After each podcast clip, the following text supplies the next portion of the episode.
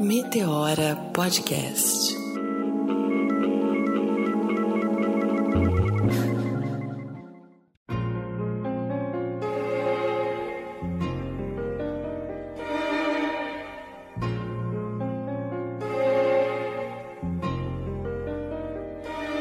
E tá começando mais um Meteora Podcast. Eu sou Cris Guterres e a minha amiga Renatinha Hilário.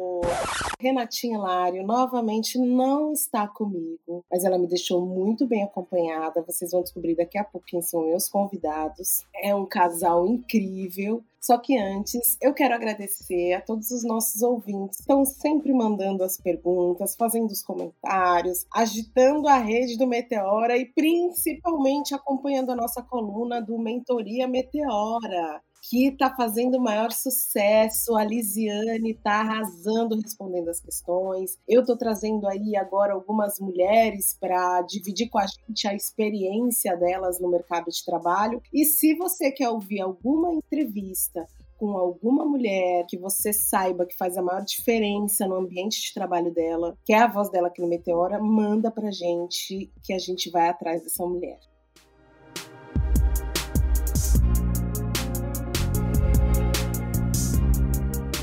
Hoje é um dia bem bacana, porque a gente vai falar de amor. Como é necessário que a gente fale de amor? É imprescindível que a gente fale de amor. Ainda mais em tempos tão odiosos em que estamos vivendo e que existe um número muito grande de pessoas que se escondem atrás do ódio, se escondem atrás da nomenclatura de cidadãos de bem para propagar o terror nas nossas vidas. E aí eu trouxe um casal maravilhoso que é a Vládia Góes e o Gui Alcântara, que estão vindo lá de Salvador para contar uma história de amor que eles vivem uma história de amor preto que é sempre revolucionário. Sejam bem-vindos, queridos. Se acheguem. Olá, como estão? É um prazer enorme estar aqui com vocês.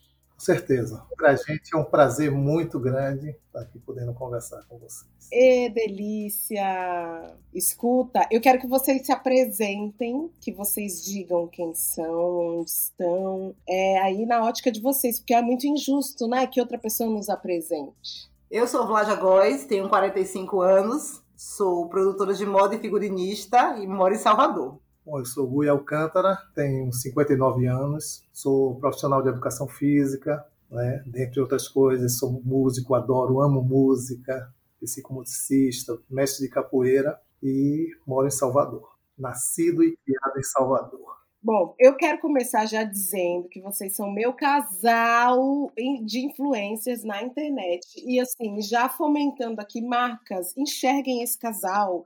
Eu já vi outro dia vocês fizeram publi juntos aí para uma marca de beleza. Eu amei. Eu adoro, eu adoro o conteúdo que vocês produzem. Eu me sinto muito representada de poder estar ali na timeline vendo um casal preto que é assim prospectando todo esse amor, emanando toda essa segurança de um relacionamento que é algo que nunca está associado a nós negros. Eu queria saber, já para começar, como é que vocês conheceram? Quem começa contando essa história aí? É, na verdade, nós nos conhecemos na casa de uma, uma amiga nossa comum. É, um casal de um amigas, casal na de verdade, amigas, né? na verdade, Auristela Sá e Ilza. E, na verdade, eu fui fazer um trabalho com a Auri como músico e lá nós nos conhecemos. E aí a gente se apaixonou, né, amor? Primeira vista real. Foi a primeira vista real. É. Então, quantos detalhes, Vlad? Que Gui foi muito resumido, quis falar, não quis trazer os contornos aí desse love. É. A Auri já era minha amiga de muitos anos. A Auri, que era do Bando Teatro Ludum, ela infelizmente faleceu, já tem um tempinho. É, e aí ela foi fazer um trabalho, um concurso, que ela foi participar, e foi fazer o figurino dela, e Gui foi fazer o som, né? E aí eu cheguei lá, ele, é, ele ainda é muito tímido. Em casa não, em casa ele é bem gaiato, mas Gui é uma pessoa muito reservada, muito tímida, muito ao contrário de mim, que eu sou espiritada, que eu já chego falando, que eu já chego, enfim. E aí eu olhei e ainda fiquei, nossa, que gato. Ele nem tinha um pra mim, meu bem. Bem da dele, ó. bem tranquilo, bem calmo. Eu falei, tá, tudo bem também. Mas mentira, era só truque. Mas é porque ele é bem na dele, ele é meio tranquilo. Acho que talvez ele possa ter se assustado um pouco, porque já chega, já chego chegando, né? E ele é muito tranquilo. Eu falei, ele deve ter dito, Deus me livre, essa louca. Não, mas, você, mas assim, você foi muito tranquila naquele dia. Não assustou, não. Chegou bem ela. Tranquila na dela, eu na minha, e a gente, a gente se conheceu. E não desgrudou mais, literalmente. E aí deu um match. É um grude, é um negócio que as pessoas acham. Tem muita gente que deve achar que é um saco, porque é realmente, a gente não é de sair muito. Agora, então, piorou, né? A gente é muito caseiro, a gente ama ficar em casa. No máximo, ir para casa de amigos, ir para casa de parentes, na ilha. Então, assim, de lugares mais tranquilos. A gente não é de fato. Claro, a gente gosta de um show, vai para um show, volta para casa, curte o show. Ainda mais aqui em Salvador, show de gente pedalazo, um monte de gente maravilhosa. A gente gosta muito, Baiana System, enfim. Mas a gente não é de farra, de estar tá em bar, de estar tá na noitada. A gente não é disso. A gente gosta muito de ficar junto. A gente gosta. Porque assim, Gui trabalha muito, né? Gui, agora não, mas Gui saía de casa às sete e meia da manhã e voltava às dez e meia da noite. Porque ele vai projetar cheio de manhã, fica o dia todo, depois vai para o Sesc. Então a gente fica muito tempo separado. E eu sou figurinista, minha vida também é muito louca. Então talvez por isso, ou também por ser grude mesmo, a gente, quando tá junto, a gente realmente tá junto. Viajar juntos. Ai, ficar sozinho, eu adoro juntos. Casal grude. Eu adoro casal grude. Eu tô amando vocês falando, porque vocês vão fazer 20 anos juntos e aí vocês ainda estão nesse grude. Porque não parece. Eu, eu nunca sei. Agora eu sei porque eu tive que anotar atrás da porta do, do quarto. Porque eu nunca sabia quanto tempo a gente tinha junto. Porque o negócio passou tão tranquilo, tão de boa, tão. Sempre tinha que perguntar para ele quanto tempo a gente tinha junto. Porque eu nunca sabia. Porque não é aquela aquele peso de anos. Agora que talvez é 20 anos, é uma data fechada, talvez eu memorize. Mas para mim é dificuldade de saber, porque é muito tranquilo. E é engraçado essa coisa da data, porque é uma cobrança que é sempre feita a figura masculina do casal, né? Que a figura Sim. masculina não lembra, não sabe e tal. Mas também que importa quanto tempo estamos juntos quando cada momento que se vive é intenso, né? E é isso que eu fico percebendo de vocês. Eu queria saber mais desse relacionamento. Vocês têm filhos? Como é que foi esse decorrer aí? Bom, vou falar logo por mim. Eu optei por não ter filhos. Até tentei, mas depois não, não é, não é a minha. Porque você já chegando aos 40, né? Quer dizer, é agora ou nunca, aquela pressão de família, de amigos. É, mas eu optei por não ter. E Gui tem dois. Já adultos. Inclusive uma netinha, né? Yasmin. Tem ah. Dico, tem Jamile. Né? Então, assim, a gente até ficou muito tranquilo, assim. Se pintasse, a gente estaria tranquilo. Mas, infelizmente, para mim, porque para ela já é mais tranquilo assim. Eu tenho um, eu tenho um relacionamento muito bom com criança. Ela também, apesar dela não saber disso. Ela acha que não, porque é, eu sinto isso no cuidado que ela tem com os sobrinhos, né, com as crianças da família. Né? Então, eu tenho certeza que ela seria uma grande mãe, assim, super protetora, mas assim muito consciente também do papel dos pais na educação. Eu acredito que ela com certeza seria uma boa mãe. Né? Então, assim, penso que os filhos assim são muito importantes. Assim, a gente descobrir o que é aquele amor por uma criança, por um filho, por uma cria né, aquela, aquela, aquela força de defesa que a gente tem né, do tamanho do mundo, aquela vontade de criar, de se rever, inclusive, naquela criança com coisas que a gente não realizou na nossa vida, a gente poder não fazer isso, mas a gente naturalmente pregna o nosso filho com o nosso ser, né, com o nosso saber, com as coisas que a gente faz, que a gente gosta. Então, eu vivenciei isso e sei o quanto isso é muito poderoso, assim, que fortalece muito a gente. Por ele eu teria, né? Por ele a gente teria um filho. Mas ele te entregou, ele te entregou. Total. Mas também nunca me pressionou, nunca, nunca disse. Eu tô, acho que é a primeira vez que eu estou ouvindo tão fortemente isso dele, inclusive, exclusivo. Nunca me disse, não, amor, vamos tentar sim, vai dar certo. Você não, me deixou muito tranquila. Porque eu comecei a ganhar dinheiro muito tarde. Eu tenho uma empresa com uma sócia também há 20 anos, 21 anos, na verdade. Um ano antes da gente se conhecer. E aí, um ano antes não, fiquei confusa agora, não, um ano dois. Aí, um ano, dois, criou uma marca. Então, assim, demorou muito. A gente teve marca primeiro de bolsa, depois de roupa. Até a gente conseguir ganhar dinheiro, demorou muito. Demorei muito para sair de casa, para ter minha liberdade, para começar a poder viajar e ficar tranquila. E acho que um filho ia me prender. E eu tenho uma vida muito louca, produção de moda, figurino. Agora, então, piorou, porque agora eu virei o quê? Digital influencer do nada.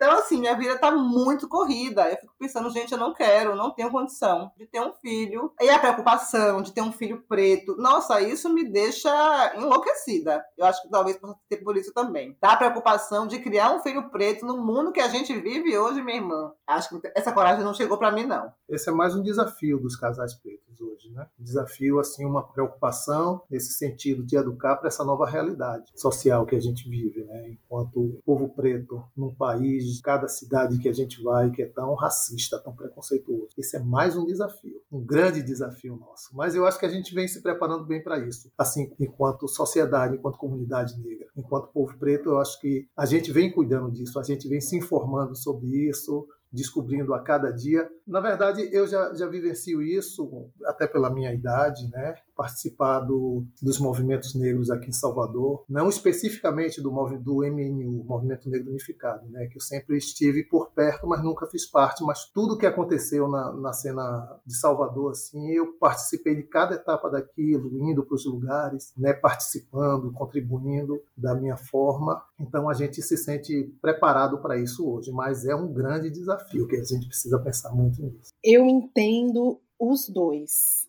e aí eu fico ouvindo vocês falarem e eu vou, vou justificando aqui na minha cabeça porque eu gosto tanto de acompanhar vocês pela internet, né? Vlad, eu sou desse lugar também, dessa mulher que começou a ganhar dinheiro tarde e que pensei, nossa, filho vai me atrapalhar, não é para mim, vai me dar um trabalho. Aí eu descobri em um determinado momento que eu sempre queria ser mãe, mas eu não queria engravidar. Como é que eu faria isso? E aí, ao longo da vida, a vida me chamou e eu virei mãe de um adolescente. Eu adotei um menino que já tinha 14 anos anos. E aí eu descubro exatamente tudo isso que o Gui falou, que é de entender que aquela mulher que eu achava que não ia ser uma boa mãe, que não ia conseguir acompanhar, que é uma puta de uma mãezona, que participe, o quanto meu filho faz com que eu descubra em mim sentimentos incríveis que eu nem imaginava que eu tinha, mas que eu fico o tempo inteiro angustiada, porque criar um menino preto numa sociedade como a nossa é muito complicado, ainda mais aqui eu e o Rafael, a gente mora num bairro de classe média alta aqui em São Paulo e nós somos os intrusos. E eu, como ainda sou mulher, ainda passo, tenho uma certa passabilidade, porque de repente é a doméstica, né? Ela deve trabalhar por aí. Agora o Rafael não, o Rafael é o intruso. É visto como trombadinho, então ele é sempre o menino que é parado na rua pela polícia, né? Ah, você mora aí? Deixa eu ver se o celular é seu. Então, assim, eu entendo exatamente todas essas questões que envolvem, né, a construção dos nossos relacionamentos com os nossos filhos e com os nossos parceiros. E eu achei muito bacana, porque olha só, o Gui, apesar de querer viver, parece que o Gui se entregou aqui no podcast que ele gostaria de viver essa emoção novamente, né, da paternidade. Mas ele já tinha vivido isso, e aí vocês juntam a história de vocês e vão descobrindo. Porque talvez relacionamento para durar é um relacionamento que tem que construir com alguém cedendo, alguém insistindo. Tem algum segredo para a gente fazer esse relacionamento durar?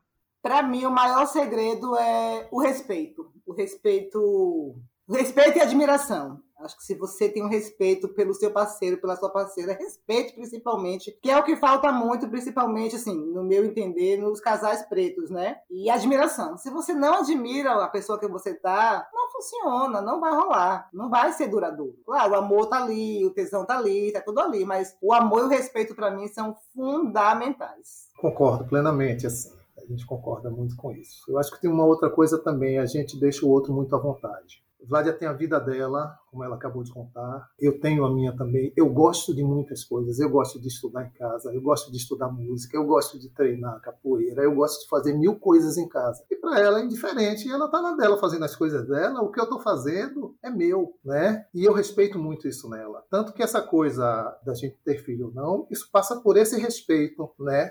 Ao pensamento do outro ao que o outro é, ao que o outro acredita. É, Vlad fumou durante muito tempo. Eu fui atleta desde criança, sabe? Na minha família não existia isso. Para mim, eu só conversava com ela. Eu conversava, amor, sabe que tem uma hora que vai ter que parar, né? A gente vai crescendo, a gente vai envelhecendo, né? O nosso organismo ele vai mudando, a gente tem outras ela tentou algumas vezes. Um belo dia, lembro como hoje, dia 8 de dezembro, não esqueci Na dessa ilha. data, em Mar Grande, lá na casa de meu irmão a gente passando o final de semana dela, ela amassou a, a carteira de cigarro e daí para cá Isso tem anos que o Vlad não fuma. Cinco anos. Cinco anos, né? A gente se conheceu, Isso. eu tava fumando. Sim. Eu comecei a fumar com 20, acho que você com 20, você com 23, eu tava 23, enfim, não lembro. É, eu, 25, então, vai fazer 20 anos agora, né? Sim. Ele me conheceu fumando. Isso. E foi tipo de boa. De vez em quando ele dizia, amor, separar não, mas tipo, sem nenhuma pressão, Sim. sem nenhuma nada, nunca, porque ele sabia que pressionar, pressionar um fumante não funciona, né? A pessoa só vai parar quando ela quiser parar. Ela também sempre foi muito respeitosa em relação a isso, ela nunca fumou perto de mim, ela fazia questão de sair. Quando eu pegava, quando eu, amor, pega meu cigarro aí, por favor, que eu entregava, que eu fazia uma brincadeira, fazia a menção de acender lá sabe, em cima de mim. Sempre na varanda, sempre na janela, sempre longe. Exato. 20 então, sempre teve muito respeito. Então, eu, eu acredito muito nisso, assim, no respeito com o outro, do cuidado e do respeito, assim, com a individualidade do outro, com a singularidade de cada um. Então, acreditando nisso, é que a gente faz disso uma coisa real, né? Verdadeira, e isso que fortalece. A gente vai respeitando, vai fazendo, porque a gente, ao mesmo tempo que está grudado, a gente tem a segurança de que quando a gente está distante, a gente ainda está aqui, né? Então, se eu estou fazendo alguma coisa, se eu estou estudando música, se eu estou com meu instrumento, se eu estou com um livro, se eu estou afastado, mas a gente está sabe que está ali por perto, né? E isso fortalece muito. Eu acho que além de tudo isso, de respeito, tem muito amor, porque ó, eu já fui fumante, parei também, Vlad, já tem seis anos que eu parei, e eu não consigo me relacionar com uma pessoa que fuma, gente, socorro! Muito amor. Imagina quantos anos ele passou comigo fumando. Olha, a Gui foi forte, muito amor. Muito é. amor nesse relacionamento aí. Agora, deixa eu perguntar uma coisa para vocês. A gente sabe, a gente sabe que nesse projeto de apagamento da população preta que rola aqui no Brasil, desde o dia 14 de maio, né, que tinha um plano para que pessoas como nós aqui, negros, retintos, não estivéssemos vivos hoje, o relacionamento interracial fazia parte desse plano para que a gente fosse clareando a população. Então, hoje, em 2021, para mim, encontrar um casal como vocês é um ato político, um ato de resistência à vida. Bom, a questão dos relacionamentos interraciais eu acho que gera muitas dúvidas nas pessoas, justamente também pela forma como a gente fala de racismo no Brasil ainda, né? Que eu acho que a discussão é muito superficial, né? A questão é que existe um processo histórico, né, que desumaniza a mulher negra, que coloca a mulher negra como um, um sujeito que não é digno de ser amado. Então, a mulher negra, historicamente, desde o período colonial, ela é objetificada, ela é ultrassexualizada. Essa miscigenação que a gente louva tanto, a gente não pode esquecer também que ela foi fruto de estupros dessas mulheres, né? Então o que, que acontece? É, historicamente a gente vem carregando essas, é, esses estereótipos, essas imposições e o homem negro, ele também é criado nessa sociedade, então ele também absorve esses valores dessa sociedade. E aí, ao, é, ao, mesmo tempo, a mulher branca que é colocada como a mulher bonita, o padrão de beleza, a mulher que merece ser amada. Então, o homem negro também é criado nessa sociedade, ele internaliza isso muitas vezes como verdade, ele vai achar que o correto é estar com uma mulher branca, porque estar com uma mulher branca dentro desse dessa concepção racista é estar com uma mulher que seja bonita, com uma mulher que seja respeitável, com uma mulher que vai te dar algum certo status. Então não tem nada a ver com impedir alguém de se relacionar. Isso não quer dizer que as pessoas não possam se amar, não é disso que a gente está falando. A gente não está falando do indivíduo, a gente está falando que existe uma estrutura né, que coloca as mulheres negras nessa situação e faz com que as mulheres negras sejam preteridas historicamente e são. Né? Então tem uma pesquisa do IBGE que mostra que as mulheres negras são as que menos casam, por exemplo, que a gente chama de celibato definitivo coletivo. Né? Então, quando você tem um grupo, um número tão grande que não casa, aí não é um problema individual, significa que a gente tem um problema estrutural. Né? Que o gosto, é, ele também é construído o amor não é simplesmente algo espontâneo que brota. Então, existe aquele sujeito que é construído para ser amado e aquele que é construído para não ser. É disso que a gente está falando. Né? De forma alguma, impedir relacionamentos interraciais, até porque a gente nem pode fazer isso. Não existe isso, nunca vi disso.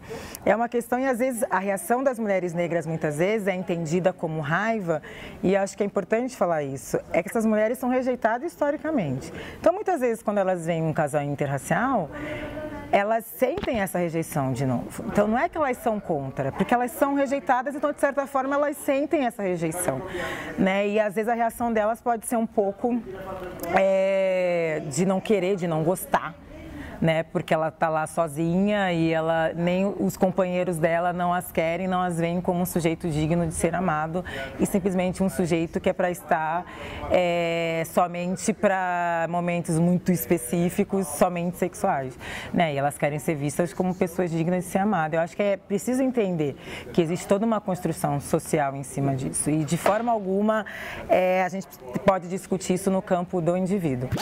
Essa questão permeia as conversas, o relacionamento, a relação com os amigos de vocês, a vida de vocês? A gente sente, é, a gente tem, a gente não tem muitos amigos, assim, né, de, envolvida com muitas pessoas, a gente é muito grudado junto, nós, mais nós, mais família, mais pouquíssimos amigos. Mas a gente sente, principalmente agora nessa época de internet que a gente vem vivendo, essa descoberta da, gente como casal, nossa, o que a gente recebe de eu fico, eu fico emocionadíssima, porque a quantidade de mensagens que a gente recebe diariamente de pessoas agradecendo, dizendo o quão importante a gente é na vida dessas pessoas, que influencia, que vê que é possível um relacionamento preto, que isso existe, que nunca acreditou. Nossa, é inacreditável. Porque é, pra gente é tão surreal de que as pessoas acham que é tão impossível. No fundo, claro, a gente sabe que é muito difícil você encontrar um casal preto, feliz, é, bem, mas, nossa, é triste e ao mesmo tempo é muito satisfatório. É triste porque as pessoas, muitas pessoas não acreditam que isso é possível. Muitas pessoas, muitas que já desistiu e que não acredita, mesmo vendo a gente. Tem até umas pessoas que acham que não é verdade, o que é normal, o que é muito tranquilo isso, diante da situação que as pessoas viveram a vida inteira, né? Internet tem muita coisa que não é verdade, né? Na verdade, a grande parte das coisas que a gente vê na internet não é uma realidade, né, minha linda? A gente sabe disso, querida. Então, eu, na minha vida de internet, por exemplo, tento passar a maior realidade possível, sempre. De estar do jeito que eu tô, acordar e rola uns filtros, mas eu gosto de usar muito pouco filtro, inclusive. Não critico quem use, mas eu gosto de fazer e falar o que realmente acontece. Então, assim, as pessoas amam o casal. Eu posto uma foto minha sei lá, dá X curtidas. Eu posto uma foto minha com o Google, um vídeo, meu Deus do céu, eu não consigo entender como as marcas ainda não viram isso. Quando eu falo, gente, as pessoas não entendem que quando eu posto uma coisa, é uma coisa, e quando eu posto com Google, é completamente diferente, as pessoas ficam enlouquecidas. Então, assim, é bom poder estar estimulando, incentivando e provando que um casal preto pode ser feliz sim mostrando que isso é possível, né? Eu acho que tem uma questão, essa questão que você traz das marcas, que infelizmente a diversidade ainda é um, um método que está sendo utilizado pelo capitalismo para ganhar dinheiro. Então, e são pessoas que não têm a menor noção do, do poder que a imagem de vocês causa numa pessoa preta, porque quem ainda faz, quem produz, quem articula são pessoas brancas, né? Que nunca pararam para refletir, por exemplo, por que, que em 2021 um casal negro causa tanto impacto? Um casal negro se mostrando feliz e harmonioso causa muito impacto. Porque não é que não existem casais afrocentrados, existem. Só que a gente vive numa realidade onde a mulher negra, por exemplo, ela não é a digna de amor e o homem negro é esse sujeito muitas vezes extremamente hipersexualizado e que reproduz ainda estereótipos de relacionamentos com inúmeras mulheres e de um desrespeito dentro do ambiente com a mulher com quem ele resolveu se casar ou com a mulher com quem ele resolveu ter filhos. A gente assiste aí a mulher negra ser a chefe da maioria dos lares brasileiros e sozinha, com muitas vezes com mais de um filho, com homens diferentes. E não é porque essa mulher ela tem vários relacionamentos e merece ser julgada por isso, não. É porque ela lutou para amar e ser amada. É uma tentativa de ser amada. Então, quando a gente vê Vládia e Gui bonitos, felizes, harmoniosos na internet, é uma emoção muito grande de ainda olhar e falar assim, cara,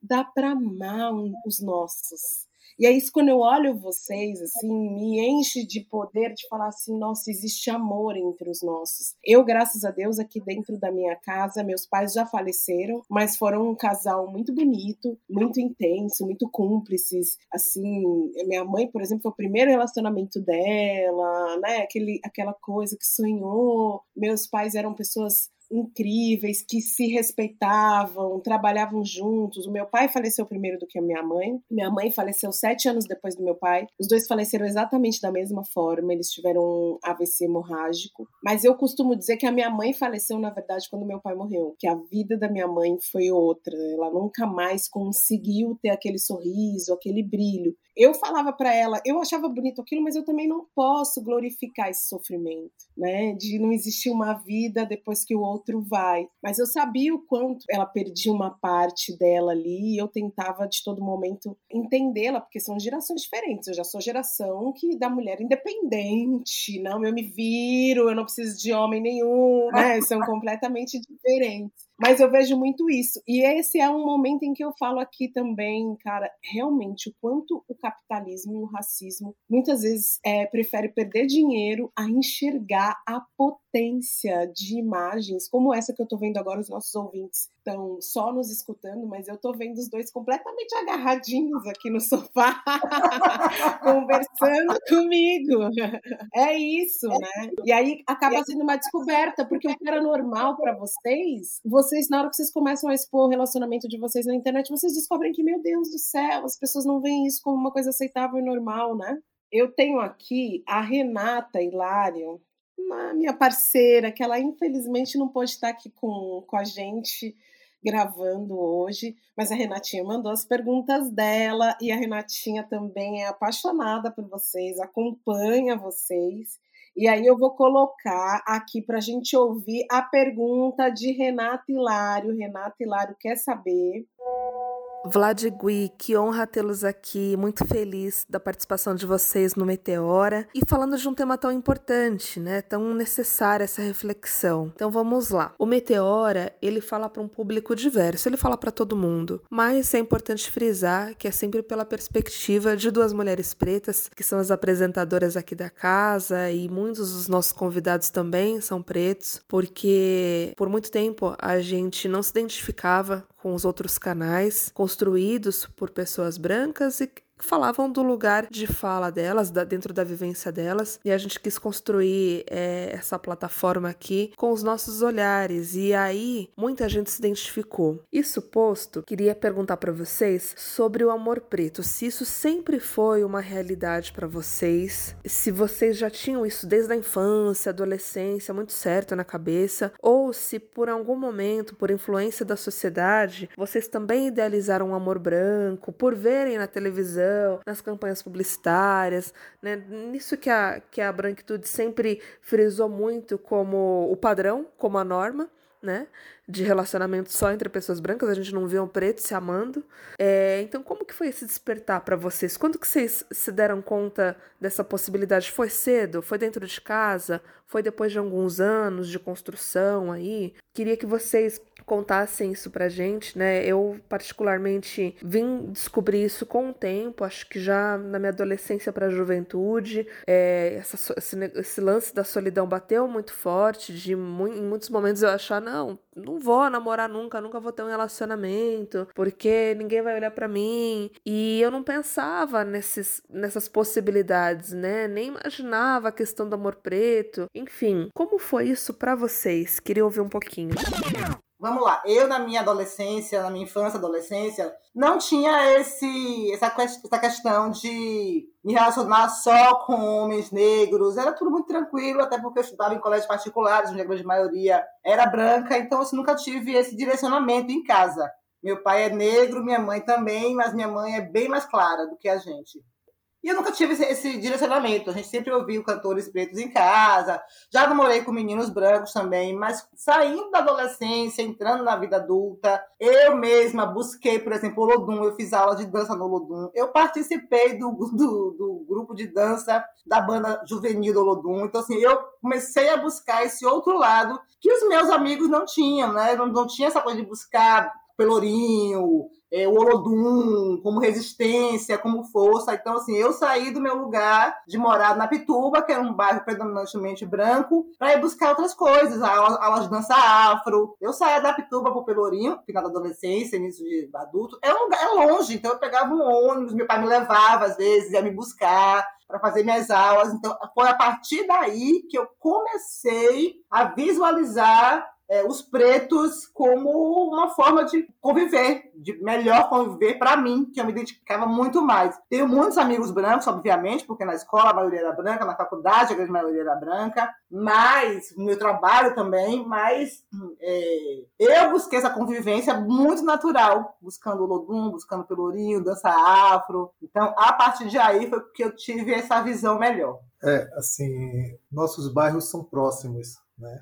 Vlad é e eu no Stiepe. Então, aqui em Salvador são bairros muito próximos, tipo dois quilômetros de distância um para o outro. Dá para ir a pé tranquilo. Também era menos do que a Pituba, mas a, a, referência também era não tinha, eu não tinha referência, tinha poucas famílias assim, né, como referência naquele bairro. Mas muito cedo eu despertei para essa questão, assim, muito pelas coisas que eu passei como criança, né, vivendo naquele bairro. Eu lembro assim que antes dos 18, eu fui conhecer o Badawi, Festival de Música do Badawi, um, um afoxé importantíssimo aqui na, em Salvador. Era aberto aqui na Fonte Nova, eu fui, e nesse dia choveu. Eu não vi começar, mas no mesmo dia tinha a Noite da Beleza Negra do Ileaí, no centro da cidade, que era tudo no centro, Fonte Nova e, e o outro Carlos Gomes, e aí eu me joguei para lá, né? E aí eu comecei a me aproximar. Eu tinha, tinha eu acho que eu tinha 17 anos nessa época. 16 para 17. Como eu já era assim um adolescente bem desenvolvido, é, já, já era grande, já era fortinho, eu conseguia. Minha mãe tinha muita confiança que eu saísse sozinho na adolescência, então eu não tinha parceiros é, no meu bairro que topasse uma empreitada dessa comigo. Né? Então eu fui lá buscar as coisas que eu queria conhecer. Eu acho isso muito importante na minha vida, assim, o fato de eu, eu lembro eu botar minha bolsinha do lado assim, minha roupa, me arrumar e ir para lá. Aí eu comecei a participar. Aí já no isso foi no sábado à noite, no domingo eu já me interessei em saber que tinha uma lei de balé em, em Itapuã, que era próximo também do bairro que eu morava. Eu já fui lá também e passei a frequentar uma lei, porque era o mais próximo, e o Ilê no sábado. Pronto, daí em diante começou a minha busca. Né? por essa identidade. E, e, a minha referência, assim, em relação, eu sempre contestei isso. Quer dizer, é difícil você, você adolescente, você contestar essa imposição de uma beleza. Mas quando você começa a se entender e se identificar com aquilo, você passa a contestar. Então você passa a se direcionar naturalmente para o seu povo, para esse gostar, para esse querer né, estar próximo e, e, e os, os relacionamentos vieram daí. Iemanjá é a divindade de Yorubá que cuida das nossas cabeças, a dona das nossas consciências. Eu sou Roger Cipó, porque eu acho que cada um pode se relacionar, pode amar quem quiser. Mas a gente sempre precisa entender que amor é uma construção social. O principal ponto para mim nas conversas sobre relacionamento interraciais não é se essas relações são certas ou erradas. A minha grande questão é por que as pessoas pretas, porque a comunidade preta não se relaciona entre si. Porque a gente aprendeu a se odiar. Parece que quando a gente precisa conversar sobre relacionamento interracial, a gente esquece que o racismo existe. Ou a gente precisa reinventar o que o racismo é para justificar relacionamentos. E como é que isso é tratado dentro de casa? Gui tem filhos, isso é uma coisa que era um assunto de conversa entre você, seus filhos, Gui esse relacionar, por exemplo, eu na minha casa confesso, eu converso muito com meu filho e tento fazer com que ele tenha uma tendência a gostar de mulheres negras. É lógico que eu não tenho essa influência, né, com ele, mas eu trago para ele o quanto é importante ele olhar para as mulheres negras com de uma outra maneira, entender a ter cumplicidade, que ele perceba muitas vezes que ele está interessado por uma menina que às vezes acha que ele não está interessado nela, coisas desse tipo. E você com seus filhos, Gui? Pô, eu sempre deixei muito, muito livre. Você ter uma ideia, meu filho, ele é filho de uma. A mãe dele é falecida, faleceu jovem. Ela foi rainha do Ilê. Né? Thelma Menezes foi rainha do Ilê. Então a referência dele em casa sempre foi essa, sempre foi muito forte. Mas é, a gente conversou sim sobre o tema geral, o tema do posicionamento do povo negro, né? Mas essa é uma questão que eu deixo em aberto eu deixo o amor do outro pertence ao outro. Né? Eu, eu respeito muito isso, tanto com ele como com ela. Assim, mas as referências nossas, elas são essas aqui, mas o mundo está aí. Né? O mundo está aí, né?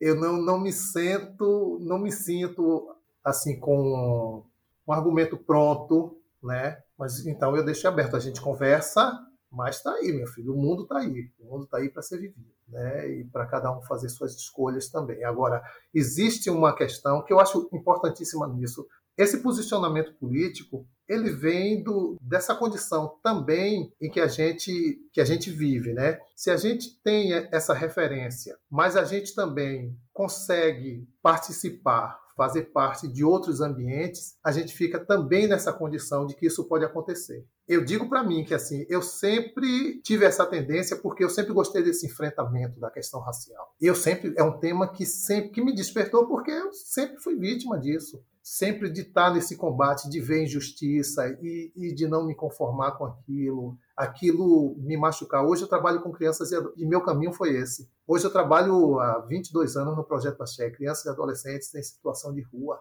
Né? Eu trabalho com a população de rua, com crianças e adolescentes em situação de vulnerabilidade social. Então meu embate, meu enfrentamento desde cedo foi muito esse. Né? Mas ao mesmo tempo, com os filhos, não tenho essa coisa de que eles sigam o meu caminho, eles têm que seguir um caminho que só eles podem construir. Eu posso uhum. ajudar nessa caminhada, sim, estou aí para o que der e vier. Mas eu deixo essa construção por conta deles. Ah, senão a gente interfere demais, né? E acaba delimitando o que os filhos devem ser e não deixa que eles façam as próprias escolhas, né? Sim, sim. Exato. E, assim, filhos ensinam muito, eles aprendem muito, mas eles ensinam muito né? Uma vez, numa conversa com meu filho, ele me disse uma coisa que eu fiquei assim: disse, era sobre escola. Eu sou educador há, há mais de 25 anos. E numa conversa assim, ele parou e disse: Mas meu pai, cada um tem seu tempo.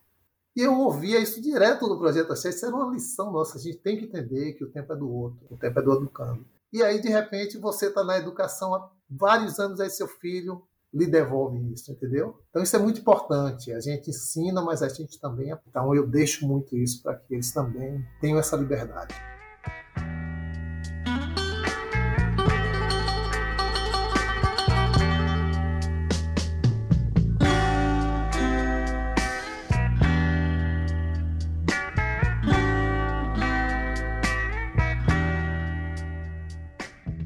Vídeo de vocês que foi sucesso na internet, que tá os dois pier. Vocês estão com uma roupa com a mesma estampa, aquela estampa verde, amarelo, vermelho e preta maravilhosa que glorifica já.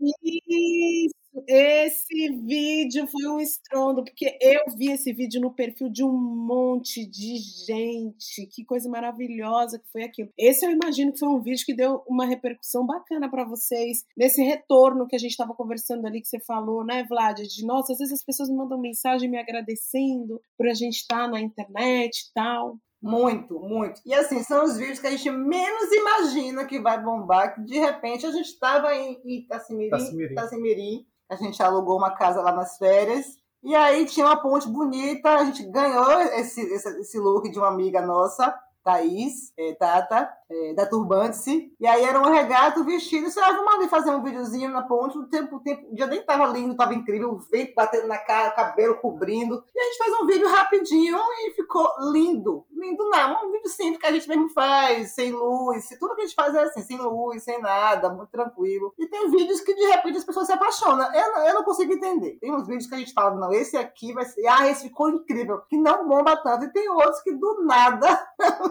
é muito legal. É muito legal. E Gui, assim, assim, eu respeito muito. A gente amor, nosso dia de gravar, de postar, é fim de semana, que é como a gente tá junto em casa, né? Que às vezes ele trabalha no tem dois trabalhos, tem os trabalhos por dele. E às vezes também ele não tá afim de gravar. Fala, amor, nosso, nosso dia é fim de semana, as pessoas estão esperando, as pessoas estão esperando. Ele começou a me dizer, não, amor, hoje eu não tô afim, hoje eu não quero, não vamos fazer, eu tô em outra vibe, tô outra pegada, eu não tô bem. Às vezes eu ficava, vai, amor, como assim? Não, a gente não pode fazer. Aí depois assim, eu comecei a respeitar. Não, realmente eu não posso fazer isso. Tanto é que tem enrolado menos vídeos nossos agora. Porque eu tenho respeitado muito esse tempo dele também de não querer fazer. E que, na verdade, ele tá certíssimo. De não começar com essa obrigação de todo fim de semana ter que postar, porque fica um negócio que não é natural também. Como a gente sempre se propôs, entendeu? A gente tem essa proposta. Na verdade, a gente começou a fazer os vídeos em casa, assim, para é, dividir, assim, com outras pessoas, nesse tempo da pandemia, aquilo que a gente realmente faz. Então, se isso, isso é uma verdade, o que acontece aqui, então essa verdade precisa ser respeitada.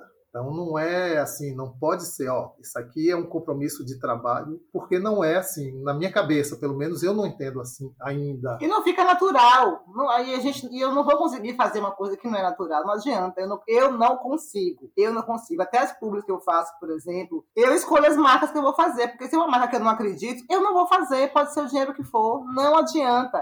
Claro, tem direcionamento, tem os textos, eu mudo o texto, eu faço do meu jeito, porque eu sou um pouco de tenho um pouco de gatice, um pouco de, de, de, desse tipo. Então, eu sempre tento colocar isso nos meus vídeos também, de falar com naturalidade. Claro, tem assuntos que são mais importantes, que você pede um pouco mais de seriedade, mas ah, eu espero nunca precisar e nunca fazer publi de marcas que eu não acredite, que eu não gosto. Então, assim, a gente parte do princípio de fazer o que a gente acredita. E acho que isso faz parte do sucesso. É, e essa coisa desse compromisso do, do vídeo, o take, isso não faz parte do nosso processo natural, né? Assim, nem sempre eu mesmo vivi problemas que de saúde, inclusive, principalmente de saúde, que não me permite né, fazer uma, um cronograma com coisas estabelecidas no dia e no horário, porque naquele, ó, não dormi a noite toda, ou não dormi bem, ou não estou bem, estou me sentindo assim, estou me sentindo assado. Então, não tenho, eu tenho essa liberdade no trabalho, nos meus trabalhos, né? Então, em casa não pode ser desse jeito, porque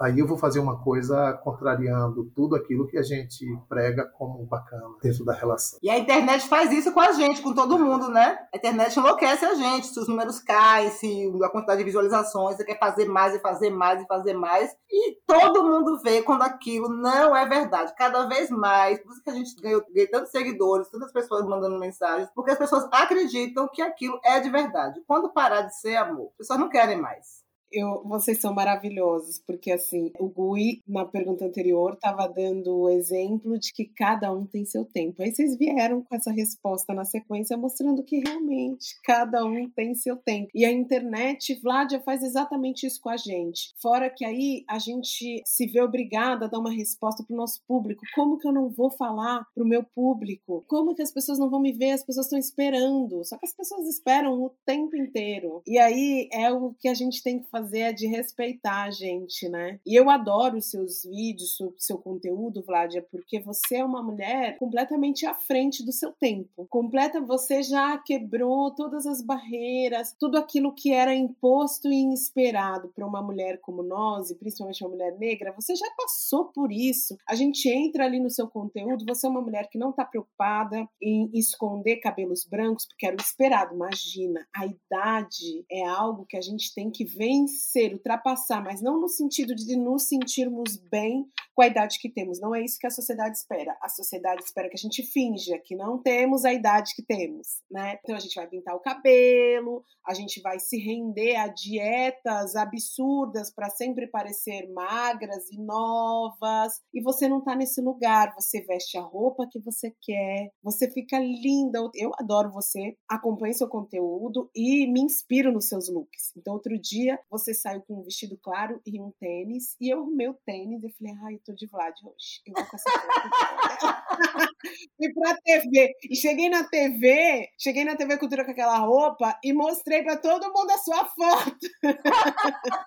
eu cheguei no figurino, o pessoal elogiou. Nossa, que linda. Eu falei, ai, porque eu copiei a Vlad, que eu sigo ela e não sei o que. Olha aqui a foto dela e tal, que maravilhosa. Você anda de patins, e você expõe o seu amor na tela. Porque é isso também, né? Pessoas da idade de vocês, a gente não vê mostrando que amam, declarando amor na tela. Só pessoas jovens, porque também o amor, o relacionamento, essa exposição também talvez não seja colocada. Mas a gente tá falando só de glórias, eu quero saber os momentos de briga desse casal. Esse casal aí tem momentos de briga?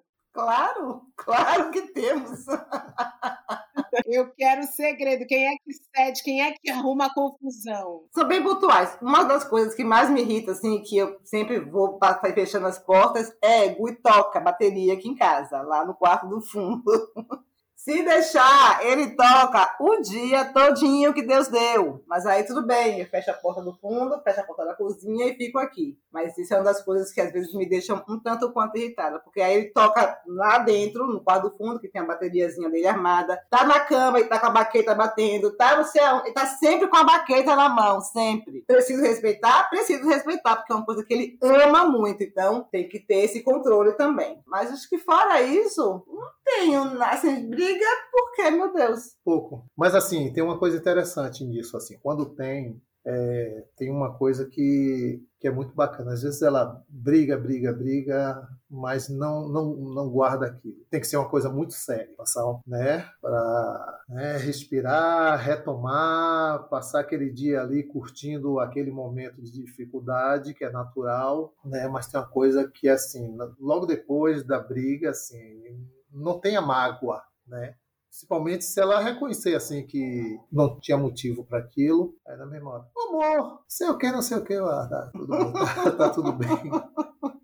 Mas passa assim, bacana, né? Mas a gente conversa, assim, a gente conversa sobre aquilo, a gente destila, a gente curte aquele momento assim de dificuldade das coisas que arranharam, mas, mas a gente fica bem. Porque tem tudo que sustenta por trás disso, né? Tem toda a relação, tem todo o amor, tem todo o carinho, o respeito, o cuidado. Então essas coisas sustentam. Então a gente passa bem, assim. Eu me zango também, assim, me chateio também, fico ali no meu momento, mas... Eu sou muito vai... chata, eu sou muito cri-cri. Eu confesso que, às vezes eu falo para as minhas amigas, não sei como é que Gui me suporta, porque às vezes eu sou insuportável, querida. Eu sou chata. Quando eu insisto no assunto, eu bato naquela tecla até morrer. Eu me acho muito chata. Eu me acho muito cri-cri, eu sou muito exigente. Eu quero as coisas do meu jeito. Se eu pedir, amor, tá vindo ali aquele prego, você tira para mim. Se eu virar para cá e não tirou, eu subo, eu, eu tiro. Então, assim, eu não peço duas vezes. Eu tenho esse problema. E eu reconheço e eu sei disso. Assim, eu não fico, amor, vai tirar. Amor, não sei o quê. Eu não, eu peço uma vez só, não peço duas. Ah, aquilo ali quer fazer aí, mas não fez no dia, na hora que eu, que eu pedi. Então eu não vou ficar pedindo. Se eu quero para ontem, eu vou lá e faço, entendeu? Então eu reconheço que eu sou uma pessoa um tanto quanto exigente. Eu reconheço que às vezes eu sou chatinha, assim, eu sou muito cri-cri. E aí, mas também não, não peço duas vezes, não fico insistindo no erro, eu vou lá e faço. Bom, eu acho que vocês não brigam primeiro, porque na segunda vez você vai lá e faz. Tá então não tem que brigar. E eu não consigo imaginar o Gui nervoso, cara. Não ah. consigo ah. imaginar, olhando é, para ele, essa expressividade que ele tem, esse jeito de paz dele, eu não consigo nem ver ele nervoso. E eu tô achando incrível, porque vocês se complementam, porque a, a, a Vlad é, é, ligada no 440, não é nem no 220, eu acho que ela é ligada no 440, e ela se carrega à noite, na tomada. Eu sou essa também, Vlad. Eu sou ligada no 440, agitadíssima. E eu sou que nem você também. Pedi alguma coisa, não fez, já vou lá e faço. Aí a pessoa vem, ué, mas não tinha que fazer. É, mas não, era na minha hora, no meu é, tempo. Exatamente. Gu irritado aqui em casa praticamente é contra o jogo do Bahia. E aí é outra pessoa. Ah, descobrimos, é na hora do jogo. Ah, ele é Bahia doente, então, amor, quando o Bahia joga. Pois é. Mas é isso, a gente se equilibra nesse ponto, né? Ela é do jeito dela, eu sou mais calmo. Mas assim, eu também fico, eu também tenho meus momentos, né? Assim, de nervoso, de ficar ansioso, muito, tem essa ansiedade. E é interessante assim que, apesar dessa calma toda, mas eu penso muito sobre as coisas e isso vai angustiando, né? Então, às vezes é bom a gente estar tá liberando. Então, eu tenho que ter essas outras coisas para liberar eu tenho que tocar, eu tenho que treinar, eu tenho que dar minha corridinha, eu tenho que fazer minhas coisas, porque é a forma que eu tenho de liberar, né? Música para mim, eu amo música desde sempre. Música percussiva, eu conheci os, os músicos da percussão brasileira muito cedo, assim, que eu amo, admiro. E aí sempre tive acesso a muita música em casa, então não atuo como músico profissional, mas já atuei em Salvador, já tive a oportunidade de viajar para alguns lugares com música, mas não é minha, minha, minha profissão. Minha profissão é um educador físico, mestre de capoeira, né? Mas isso me faz muito bem, isso me alimenta muito. Então essa é a forma que eu tenho de dar, de dar de dar vazão para essas coisas todas que eu, na minha calma, fico aqui digerindo sozinho muito tempo. E se não tiver outro jeito de fazer, isso prejudica muito a saúde da gente. Então é a forma que eu tenho. E, e aí a gente vai lidando com isso, vai mediando, né? E Gui não para, ele malha, aí ele estuda É, bateria, aí ele estuda inglês, ele estuda inglês sozinho, e aí tá estudando inglês, aí vai bateria de novo, e malha, e vai pro... Ele não para em casa. tudo isso trabalhando. Não para, e trabalhando, Ah, online, enfim. vai. É um Computador negócio aberto. inacreditável. Então os dois se complementam mesmo, não tem jeito. Tem uma outra pergunta da Renatinha Hilário que ela mandou aqui para vocês, hein? Queria muito perguntar para vocês é, sobre. A gente está falando aqui de amor preto, né? Mas eu queria falar sobre solidão também. E como que foi esse processo para vocês? Em alguns momentos, em alguns relacionamentos com pessoas brancas, por exemplo, caso vocês tenham é, tido, vocês sentiram essa questão da solidão ou de pensar assim, eu não vou encontrar um parceiro que entenda as minhas questões, que eu não tenha que ficar explicando as minhas vivências, o que eu passo. E paralelo a isso, né? Como é, é viver dentro de um relacionamento preto, onde a gente se identifica de várias formas que muitas vezes só com o olhar a gente já entende um outro. Eu queria que vocês trouxessem um pouco dessa desse paralelo aí, né, sobre sentir a solidão e sobre sentir-se acolhido dentro de um relacionamento preto. Bom, eu tive relacionamentos interraciais muito jovem, então isso não passava por minha cabeça ainda, essa questão da solidão negra, da mulher negra, de não ser entendida. Eu era muito, muito, muito jovem. Eu, já um pouco mais velha, só me relacionei com homens pretos, então eu não passei por isso. A minha também. Minhas relações foram essas as referências. Também nunca tive esse problema. Eu acho que até para o homem é, é- é mais difícil, assim.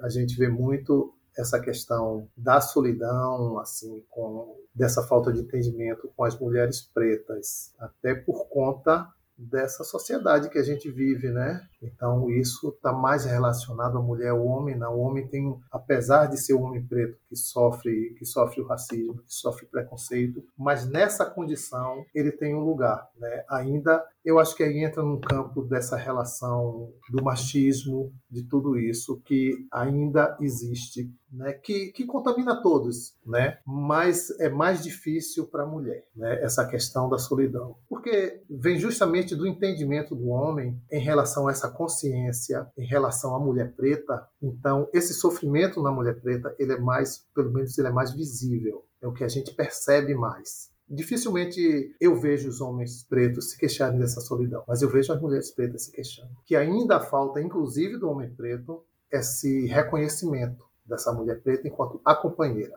né? Então, eu não lembro disso na minha vida, mas, ao mesmo tempo, eu lembro de pessoas que estiveram comigo que sofreram isso. Né? Inclusive das, dessa questão da separação. Né? Então, assim, eu tomo isso como referência. Essa é uma referência pessoal, mas eu imagino isso no contexto é, da nossa comunidade. Porque até chegar, chegar em Vládia, tem um percurso, tem uma história, né? tem uma construção e que as coisas vão ficando para trás. E a gente não sabe como é que ficou lá. Mas a vida, ela precisa seguir, né? porque a busca da felicidade ela é, ela é individual, ela é singular. Né? O outro vem para contribuir, mas a gente precisa buscar a nossa. Nesse percurso, as coisas vão ficando e a gente às vezes não procura entender. Mas a gente precisa estar. Tá está entendendo isso, né? Inclusive voltando nessa questão, assim a gente pensa sobre o filho, sobre os filhos, né? Mas é isso. Então assim eu no lugar de homem preto não senti, mas sei que isso acontece com as mulheres com mais frequência. E a gente vai chegando no final desse papo tão gostoso, que eu ficaria aqui a tarde inteira, o dia inteiro conversando. E o, a maioria do nosso público aqui é de pessoas jovens, é uma maioria de mulheres negras, mas a gente também tem muitos homens, e são jovens ali entre 25 e 35 anos, pessoas que estão iniciando um relacionamento, que estão iniciando um casamento. E eu queria que vocês deixassem uma mensagem para essas pessoas, que vocês tivessem como referência vocês nessa idade alguma coisa que vocês gostariam de ter ouvido sobre o relacionamento que pudesse ter sido como um alerta e que vocês pudessem passar hoje para quem está aqui ouvindo a gente? Eu acho muito interessante a gente a gente hoje precisa estar muito atento para a questão do cuidado com o outro. Né? A gente tem uma construção histórica de muito sofrimento, mas hoje a gente também tem a consciência de que a gente pode fazer mais, de que a gente pode ser cuidadoso nesse percurso. Então é isso, que a gente cuide do outro, que a gente tenha um olhar mais cuidadoso né, com os nossos. Eu acho que você tem que ser exatamente quem deseja. Não importa o que os outros digam, como você tem que se vestir, como você tem que falar, como que você tem que trabalhar. Você tem que seguir o que você tem em mente e, e ir em frente. Não desista, não desista, porque sim, vai dar certo. Preta, não esquece de amar. Oh, preta, não esquece de amar. Porque o mundo te espanca mais. A solidão tem cor, a solidão é preta, a solidão é preta e tem bu... A solidão da mulher preta é uma espécie de maldita herança que nos persegue incessantemente, passando de geração em geração. Diferentemente da reparação histórica, que já se atrasa 130 anos pós-abolição, a solidão da mulher preta é muito pelo contrário. Ela é presente, sempre voz e sempre sombra, espectro branco que nos ronda e diz: preta, só. E já cochichava o ditado no ouvido do imaginário popular que a branca é para casar, a mulata é para e a preta para trabalhar. A solidão da mulher preta começa com a solidão da menina preta, com ser preterida desde a infância, com a menina que ainda criança descobre que para o mundo de padrões estéticos europeizados, o seu nariz, o seu cabelo, a sua cor, são todos fatores biológicos subvertidos em um único significado social, em solidão. Mimimi isso aí, viu? A solidão da mulher preta para alguns já é um problema do passado, solucionado com a invenção do relacionamento etnocentrado. Mas a verdade é que enquanto tem muito pretinho-chave requisitado no rolê, as pretas de novo são sobra. Ainda mais se do padrão tombamento estiverem fora. E o que se repete é a velha história, do amor sem profundidade, da mulher preta abandonada assim que chega a maternidade, da boa e velha palmitagem. A solidão da mulher preta não é só da vida amorosa. É sobre seu elefante branco na sala, é sobre ainda sendo acompanhada se sentir sempre tão só. Ai, mas que poesia triste. Eu bem que queria escrever poesias de amor, mas a solidão da mulher preta não me deixou, ela me deixou só, sozinha.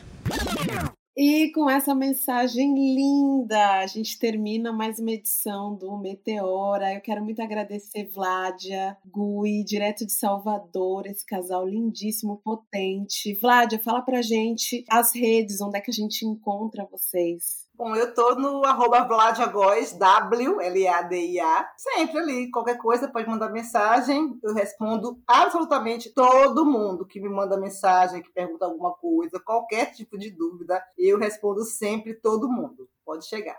Ai, que maravilhosa. Depois você vai me dar essa dica de como é que faz para responder todo mundo, que eu também eu tento. Eu conseguia responder todo mundo até um tempo atrás, que eu acho esse contato uma das coisas mais é, intensas, mais verdadeiras que eu, que eu recebo. É o meu maior presente da exposição na internet. Mas eu já não consigo mais, então depois me conta esse segredo, Vlad. O que eu faço é assim: no direct eu respondo todo mundo. Nos posts eu respondo todo mundo até o próximo post. Porque se eu tiver que voltar os posts anteriores, isso é impossível. Então, assim, a, a, minha, a minha meta é direct responder todo mundo. E nos posts eu respondo também todo mundo até o próximo post. Às vezes eu dou uma volta, volto um pouquinho, respondo, mas aí, aí é mais complicado, realmente. Mas até postar o próximo vídeo ou a próxima foto, eu respondo todo mundo que tá lá. E a gente vai tentando, né? Se eu vou conseguir isso para sempre, a gente não sabe, né? Mas enquanto dá, eu vou fazendo isso. Se depender de mim, você vai conseguir contratando uma pessoa, porque você vai ter tantos seguidores, você vai ganhar tanto dinheiro nessa rede, que Graças você merece. Já, fica bem rica, bem feita Patrícia, não tem problema nenhum.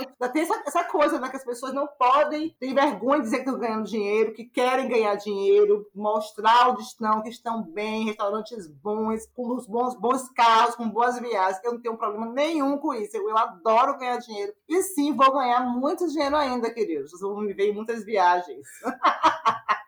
Amo, eu falo muito isso aqui. Nossa, eu sempre falo de dinheiro, falo na minha rede, eu falo, gente, tô prospectando sim, eu quero ficar milionária, sim, vou comprar aquele uísque, aquela bebida cara, aquela bolsa cara, sim, por que não? Por que, que a minha imagem não pode ser associada com isso?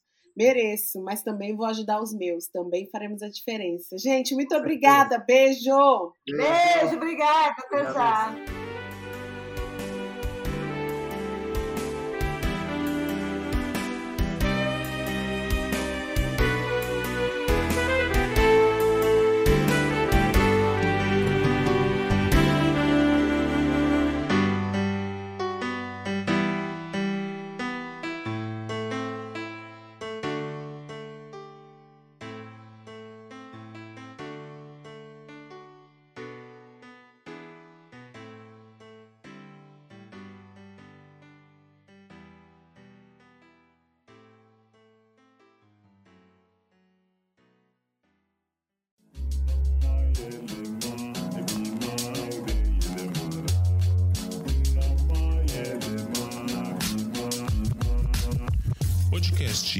Por Voz Ativa Produções.